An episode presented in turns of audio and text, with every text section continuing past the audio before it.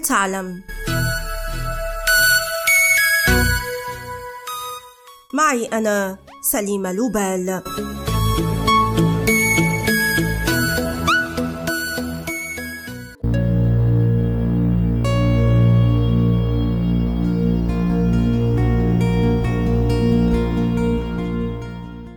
المؤكد أنكم درستم مبادئ علم التشريح مبكرا في المرحلة المتوسطة أو قبلها حين بدأتم بالتعرف على وظائف الجسم وأعضائه لكن هل تعرفون كيف أصبحنا ندرس هذه الأعضاء ونرسمها ونعرف تفاصيلها؟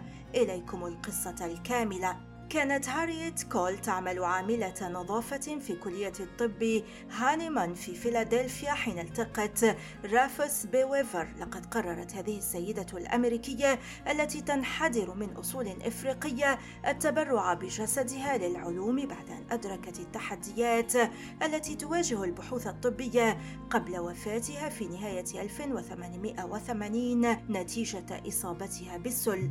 لكنها لم تدرك ابدا أنها ستصبح مشهورة عالميا وستسافر عبر الدول وتستمر في إثارة الحماسة والفضول بعد 130 عاما بسبب جهازها العصبي.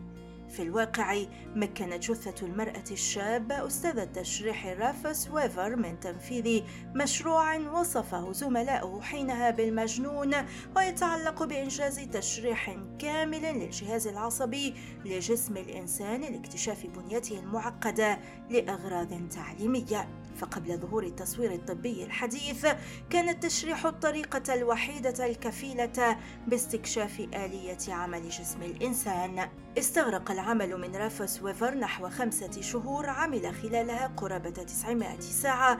انتهت باستئصال غلاف الدماغ وأعصاب الجمجمة كما احتفظ أيضا بمقلتي العينين لدراسة العصب البصري. استخرج أستاذ التشريح بصبر ودقة الحبل الشوكي أيضا ولف كل عصب مكشوف بقطعة قماش مبللة قبل أن يغطيه بكلوريد الزنك لحفظه ويطليه بالرصاص.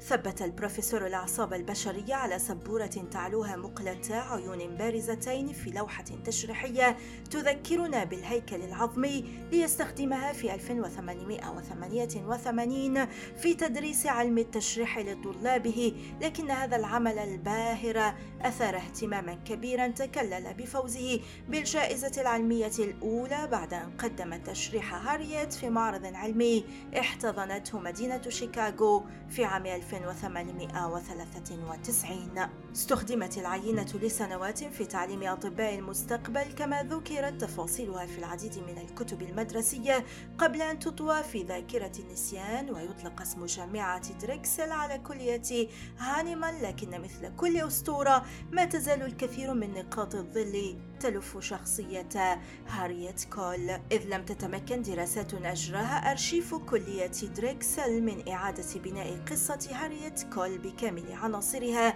وعما إذا كانت فعلا تعرفت على أستاذ التشريح رافوس ويفر وأنها رغبت في التبرع بجسدها للعلم. لكن المؤكد هو أنها توفيت في مارس 1888 ودفنت داخل الكلية لكن لا أثر لها على لائحة الموظفين كان التبرع بالجسد في ذلك الوقت نادرا جدا كما كان الأمريكيون يرفضون الخضوع للتشريح بينما كان القانون يسمح لكليات الطب باستقبال الجثث من المستشفيات والسجون ودور العجزة إذا لم يطالب بها أحد. لذلك يرجح وفق ما ورد في موقع الكلية بأن تكون هاريت كول تبرعت بجسدها حتى لا تكلف عائلتها عناء دفع فاتورة تنظيم جنازتها ويبدو أن رافوس ويفر اهتم بجثتها بسبب سمنتها التي سهلت عملية تشريحها. لا تنتقص هذه الحقائق من شأن هذه السيدة العظيمة. فرغم الإنترنت ما تزال الجامعة تتلقى طلبات من مدرسين في المرحلة الثانوية والجامعة للحصول على صور تخص تشريح هاريت التي منحتها كلية الطب داكستر لقب أقدم موظفة على رأس عملها. نعم توفيت كول لكنها ما تزال تعمل وتفيد طلاب الطب حتى اليوم.